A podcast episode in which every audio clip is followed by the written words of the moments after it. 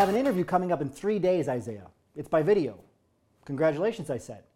What are some of the big things I should pay attention to? They asked. So I told them how to research the position, how to approach the panel. It was a panel interview by making each person feel heard and paid attention to, not just the most vocal person. We talked about how to take notes as well during a panel interview. And we talked about some more practical tips like blurring his background or using a different virtual background, right, to, to hide his current background. His current background showed a very messy bookcase and desk. My background's good. I've used it before. It'll be fine. Okay, sure, I said. Why fight him? You're either coachable or you're not. Now, the problem is, is that too many PhDs fail to get hired because they're not coachable. They insist without any openness or humility that they're not getting hired because of their skills, right? Their lack of their niche skills, technical or non technical, but those specific skills. Couldn't possibly be because they're coming across as unlikable or naive about the social norms of industry. I see this a lot, which is why today I want to give you some direct advice on some of the biggest errors PhDs make when trying to get hired. Okay, errors that they think don't matter or that they're doing really well. okay, so are you coachable enough to take this critique and think differently or not? Let's find out. All right, so first and foremost, as a PhD trying to get hired in industry, even if you have some experience, you'll be seen by many as a kind of clueless first year intern on their first coffee run in, in terms of business acumen, okay? Your degree will be seen as a checkbox indicating that you're intelligent, but also likely untrainable or less trainable than others and, and difficult to get along with because you think you know it all. Are you compensating for this? Are you leaning into transferable skills, especially those that indicate that you can work cross functionally with others and that you value communication? If not, you better start. Second, your resume is too dense to read and is as bland as unsalted crackers. Sounds harsh or like a corny joke, right? But these are the exact words I heard from a top talent acquisition specialist. I was interviewing them and they were talking about what employers really hate to see in PhDs, but what they often see.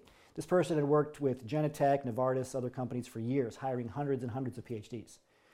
So they essentially said, newsflash, recruiters spend about six seconds looking at your resume, even if you have a PhD and they don't have your niche background.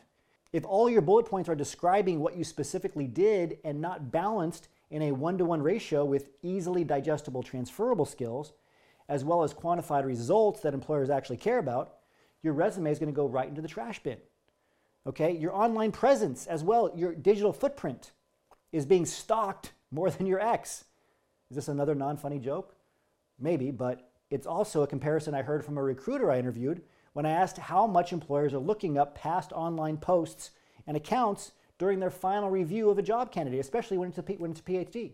Now, why would it be especially true when it's a PhD? Because PhDs are taught to really speak their mind, to have robust debate. But that kind of online behavior, if it's controversial, can be a problem. Now, does this sound creepy that employers are searching for you online? Maybe, but it's true. If your social media profiles are controversial or bashing people and businesses online, it's, is it really a stretch to think that employers are going to strongly question whether or not to bring you onto their company? What if you get mad at them too? Will you bash them online?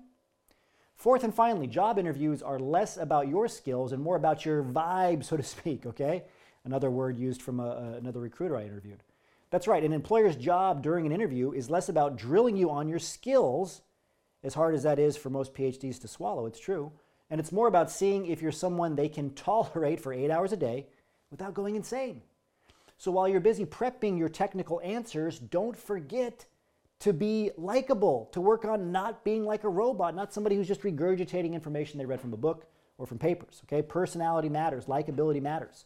You might not be a loner, you might be good at talking, but that has nothing to do with the business acumen and professional awareness it takes to persuade an employer to hire you into an industry position. If you like today's PhD Transition Report on demand, you can get a free copy of my best selling book, The Power of a PhD, and a two week free trial of our new PhD Resume Builder that's part of our Cheeky Scientist Career Vault Level 1 software package. Just help us pay for the shipping of the book, and you'll get this package absolutely free. Just go to cheekyscientist.com slash gifts. That's cheekyscientist.com slash gifts And you'll also get free access, lifetime access to our LinkedIn Mastery Ring program that'll show you how to update your LinkedIn profile to get hired. Having all of this together is really important. It's going to help you get your resume through today's AI driven ATS systems.